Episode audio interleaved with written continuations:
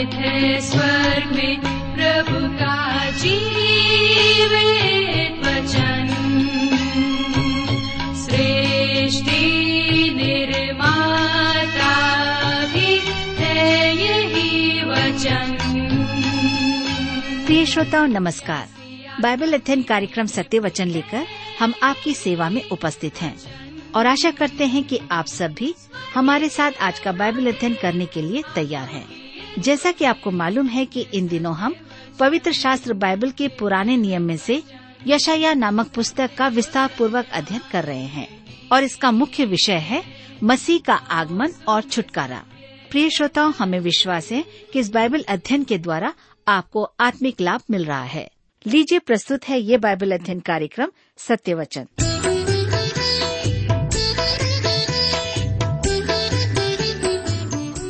प्रिय मित्र, प्रभु यीशु के पवित्र और सामर्थी नाम में आप सबको मेरा नमस्कार। मैं कुशल पूर्वक हूँ और मुझे आशा है कि आप सब भी परमेश्वर की निकटता में रहते हुए कुशल हैं और आज फिर से परमेश्वर के वचन में से सुनने के लिए तैयार बैठे हैं। मैं आप सभी श्रोता मित्रों का इस कार्यक्रम में स्वागत करता हूँ और अपने उन सभी नए मित्रों का भी जो पहली बार हमारे इस कार्यक्रम को सुन रहे हैं। मैं आपको बताना चाहता हूँ कि हम इन दिनों में यशायाह की पुस्तक से अध्ययन कर रहे हैं और पिछले अध्ययन में हमने देखा कि परमेश्वर ने मूर्ति पूजा के विरोध में इस्राएलियों को चेतावनी दी। आज हम अपने अध्ययन में आगे बढ़ेंगे, लेकिन इससे पहले आइए हम सब प्रार्थना करें और परमेश्वर से आज के अध्ययन के लिए सहायता मांगे।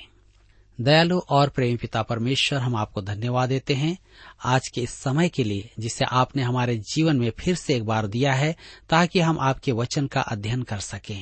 इस समय जब हम दूर दराज में बैठकर आपके वचन का अध्ययन रेडियो के माध्यम से एक साथ करते हैं, हमारी प्रार्थना है कि आप हमारे प्रत्येक श्रोता भाई बहनों को अपनी बुद्धि, ज्ञान और समझ प्रदान करें ताकि जो कुछ भी आज हम सुनते हैं, सीखते हैं, निश्चित रूप से प्रत्येक के जीवन के लिए आत्मिक लाभ का कारण बन जाए। हमारी प्रार्थना उन भाई बहनों के लिए है जो बीमार हैं, निराश हैं, चिंतित और परेशान हैं, अपनी नौकरी की तलाश में हैं, जीवन साथी की तलाश में हैं या पारिवारिक समस्याओं में हैं। पिताजी, आप उन सब की सुधि लें। आज इस घड़ी फिर से हम सबको आपके हाथ में सौंप देते हैं। प्रार्थना यीशु के नाम से मांगते हैं, आमीन।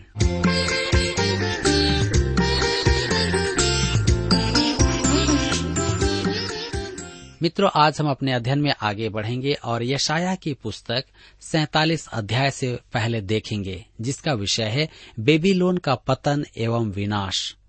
यशायाह की पुस्तक में यह तीसरी बार है कि बेबीलोन के विनाश की भविष्यवाणी की गई है।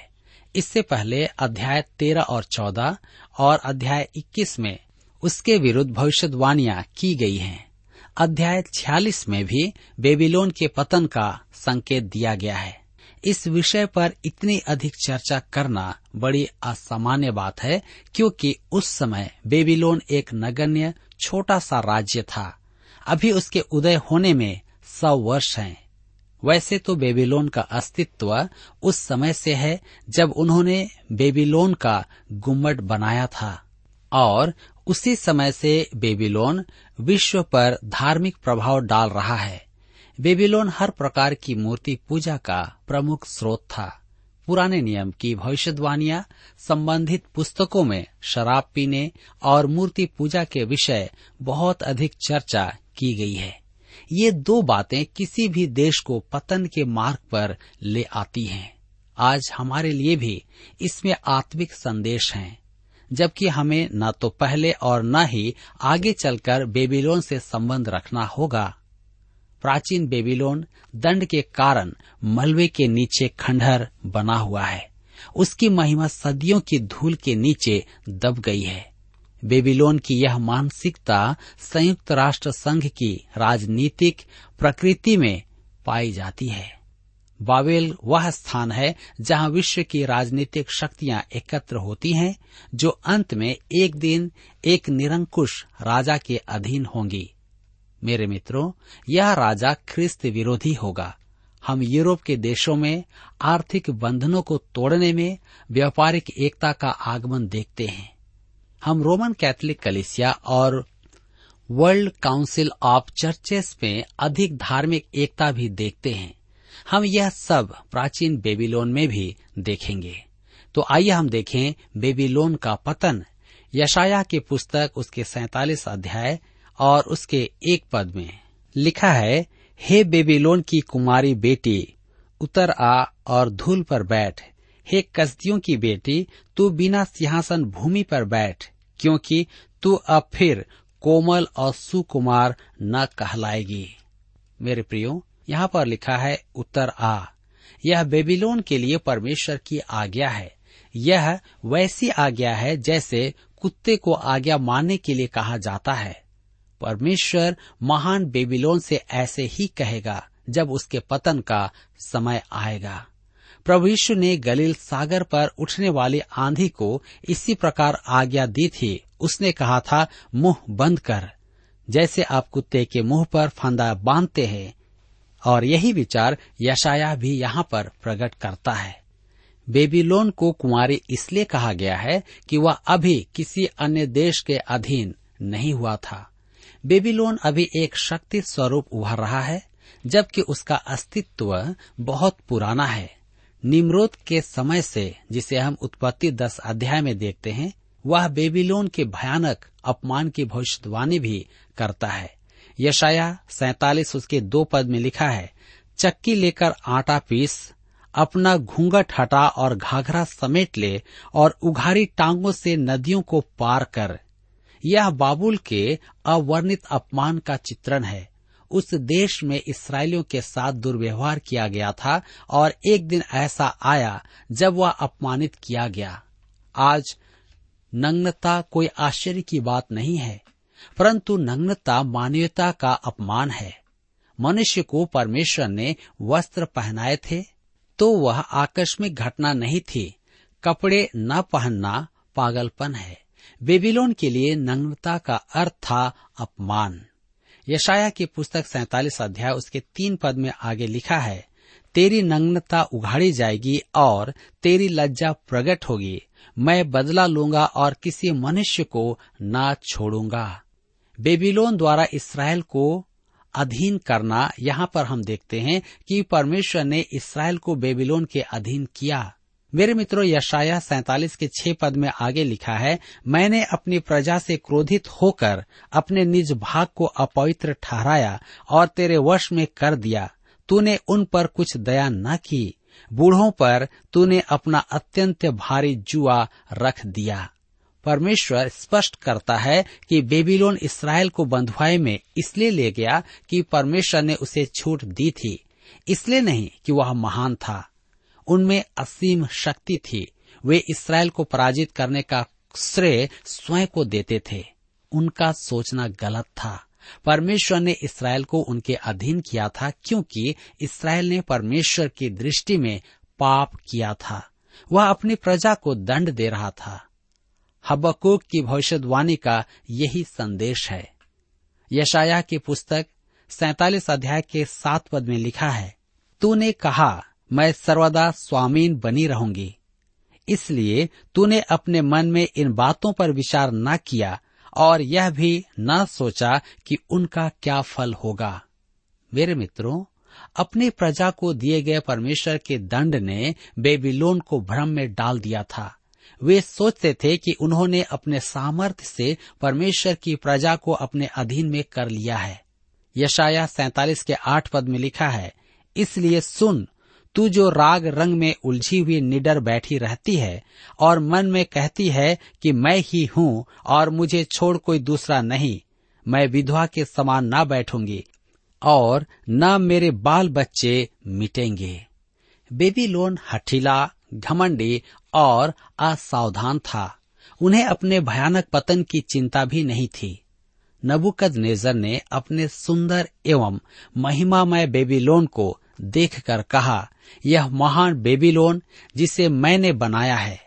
उसने परमेश्वर को प्रतिष्ठा प्रदान नहीं की। परमेश्वर ने उसे भुलंकड़ बनाकर जंगल में बैल के समान घास खाने के लिए भेज दिया। एक लंबे समय तक वह भूल गया कि वह कौन था। उसके लिए यह परमेश्वर का दंड था। हम देखते हैं बेबीलोन के विनाश का विवरण। यशायाह की पुस्तक सैतालीस अध्याय के दस पद में लिखा है, तूने अपनी दुष्टता पर भरोसा रखा, तूने कहा मुझे कोई नहीं देखता, तेरी बुद्धि और ज्ञान ने तुझे बहकाया और तूने अपने मन में कहा मैं ही हूँ और मेरे सिवाय कोई दूसरा नहीं। कोई मनुष्य हो या देश, घमंड से भरकर या सोचना कि वह स्वयं ही कुछ कर सकता है तो वह संकटकालीन स्थिति में है।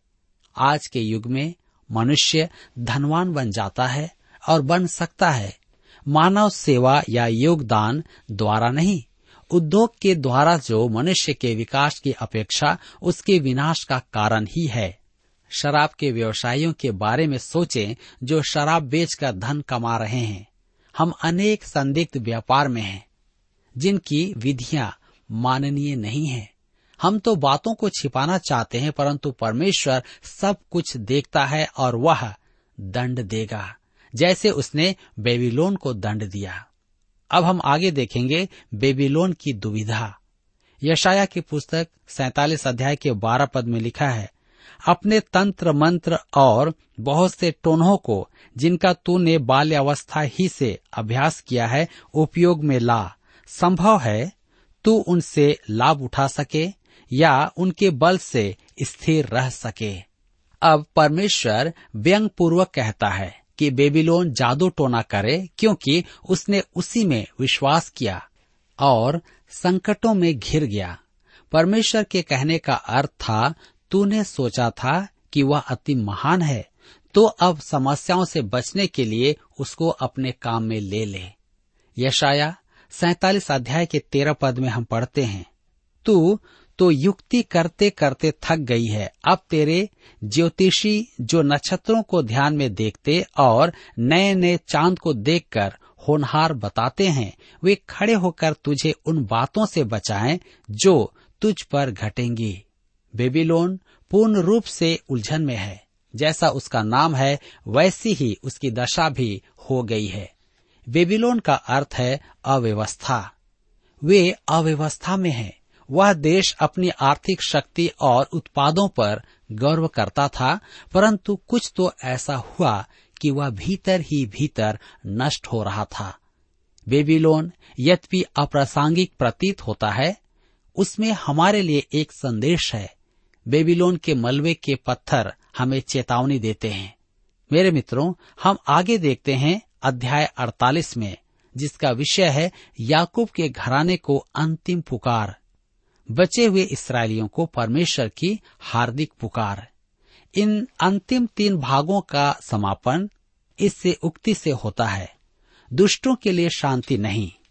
जी हाँ, यशायाह की पुस्तक उसके संतावन अध्याय के इक्कीस पद में हम इसे पाते हैं। प्रभु यीशु शांति लाता है, परंतु उसे अस्वीकार करने वालों के लिए शांति नहीं है। मूर्ति पूजा का अर्थ है प्रभु यीशु का त्याग, जैसा हमने देखा है। यह भाग मूर्ति पूजा के परित्याग का विशेष भाग है। मूर्ति पूजा बेबीलोन की ओर ले जाने वाला मार्ग है। इस पुस्तक में परमेश्वर अकेला ही कलवरी के मार्ग पर चल रहा है। अब हम देखेंगे याकूब के घराने को अंतिम पुकार। यशायाह की पुस्तक अड़तालीस अध्याय उसके एक पद में लिखा है, हे याकूब के घराने, यह बात सुन, तुम जो इस्राएली कहलाते और यहूदा के सोतों के जल से उत्पन्न हुए हो, जो यहोवा के नाम की शपथ खाते हो और इस्राएल के परमेश्वर की चर्चा तो करते हो, परंतु सच्चाई और धर्म से नहीं करते। कुछ विचारकों का कहना है कि इस्राएल और यहूदा अलग अलग है। परमेश्वर यहाँ इस विचार का खंडन करता है। परमेश्वर ने उन्हें जो नाम दिया है उसे न बदलें। यहाँ याकूब का पूर्ण घराना चर्चा का विषय है। वे अब्राहम, इसहाक और याकूब के द्वारा चुने हुए लोग हैं। उस युग का ईश्वर त्यागी देश और आज का इस्राएल परमेश्वर की ओर फिर जाने का आदेश सुने।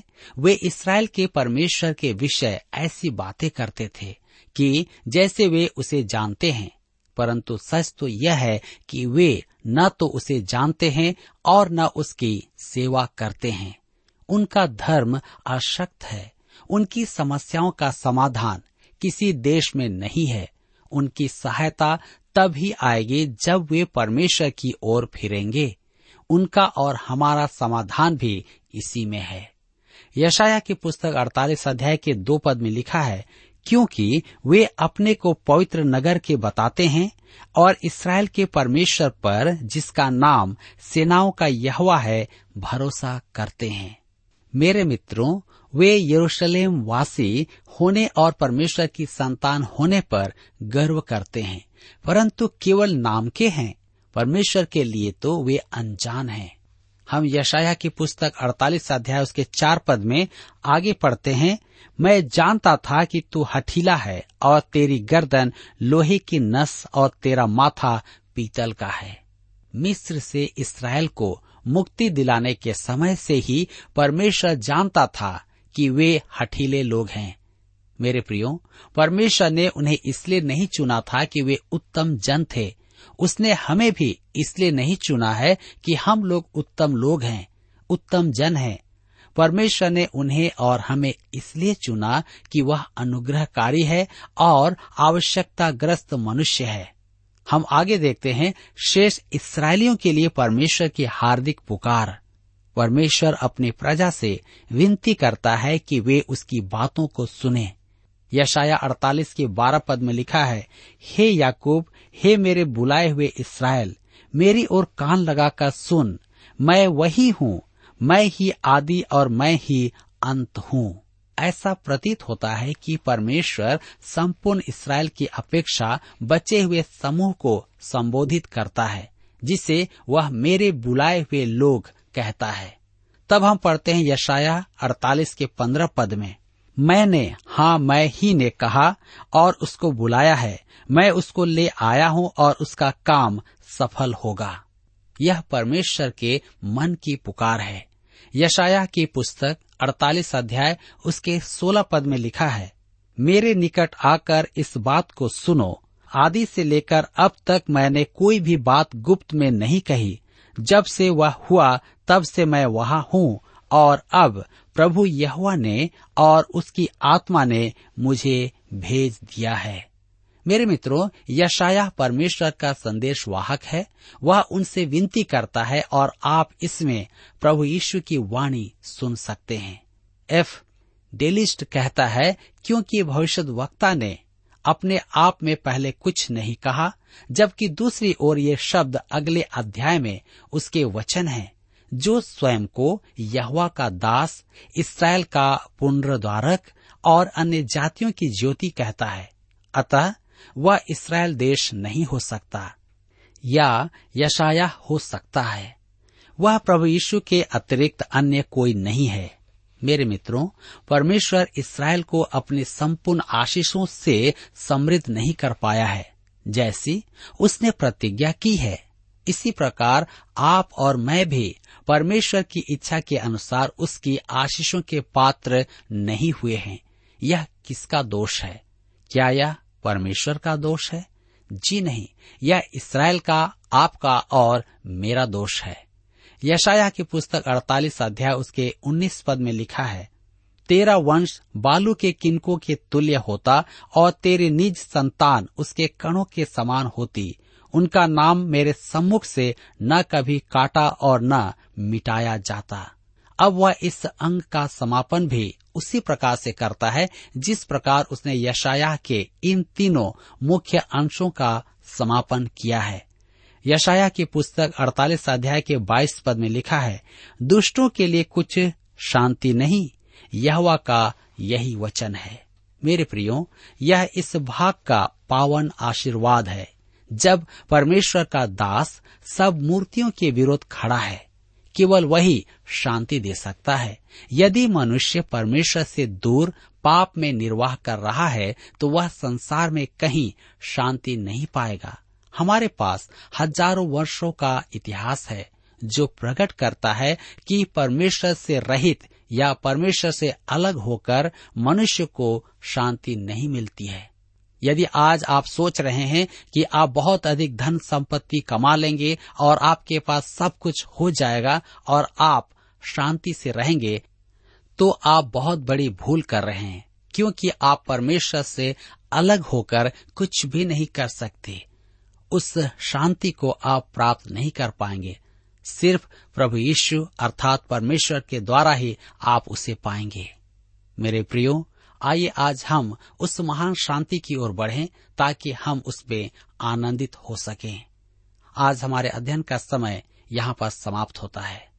आज के इस वचन के द्वारा प्रभु आप सबको आशीष दे और आप सबकी सहायता करे।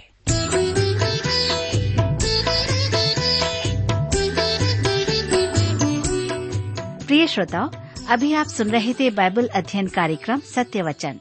हम आशा करते हैं कि आज के इस कार्यक्रम से आपको आत्मिक लाभ मिला होगा। यदि आप परमेश्वर के बारे में और अधिक जानना चाहते हैं तो हमारे पास नया नियम एवं पवित्र शास्त्र बाइबल उपलब्ध है। इन्हें प्राप्त करने के लिए आप हमें इस पते पर लिख सकते हैं।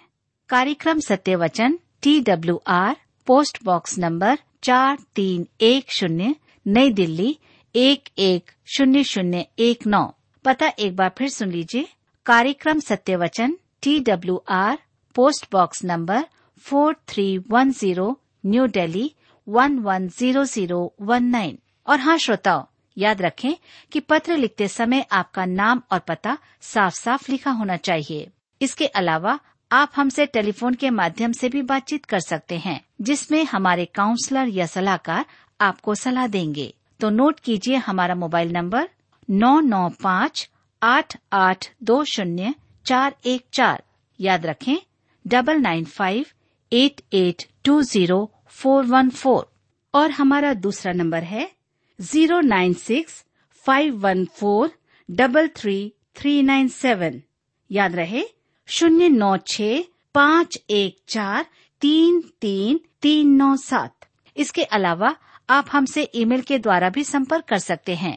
हमारा ईमेल आईडी है Hindi T T B at T W R dot I N, Hindi T T B at T W R dot I N. श्रोताओ, इस कार्यक्रम को आप हमारे वेबसाइट रेडियो आठ आठ दो डॉट कॉम पर भी सुन सकते हैं। इस वेबसाइट रेडियो आठ आठ दो डॉट कॉम के बारे में अपने मित्रों को भी सूचित कर दें। और अब इसी के साथ हमारे कार्यक्रम का समय यहीं पर समाप्त होता है। अगले कार्यक्रम में आपसे फिर मुलाकात होगी। तब तक के लिए हमें आज्ञा दीजिए। नमस्कार।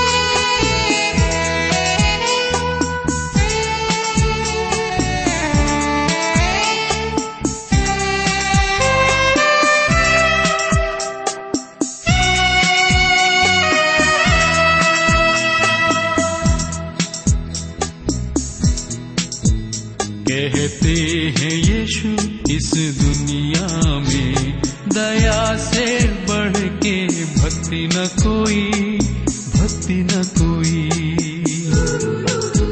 कहते हैं यीशु इस दुनिया में दया से बढ़ के भक्ति न कोई, भक्ति न कोई। इंसान में कोई फर्क नहीं, इंसानों में कोई फर्क नहीं, न कोई ऊंचा नीचा, न कोई हाँ नीचा, न कोई।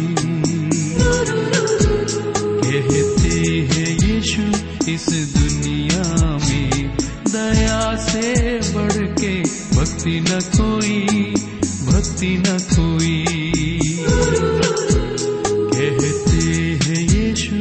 इस दुनिया में दया से बढ़ के भक्ति न कोई, भक्ति न कोई।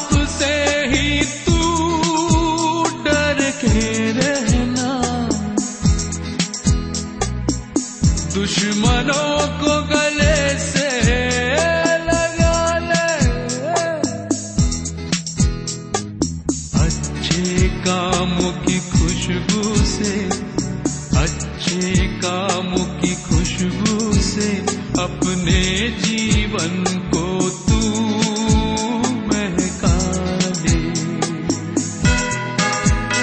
इंसानों में कोई फर्क नहीं, इंसानों में कोई फर्क नहीं, ना कोई ऊंचा नीचा न कोई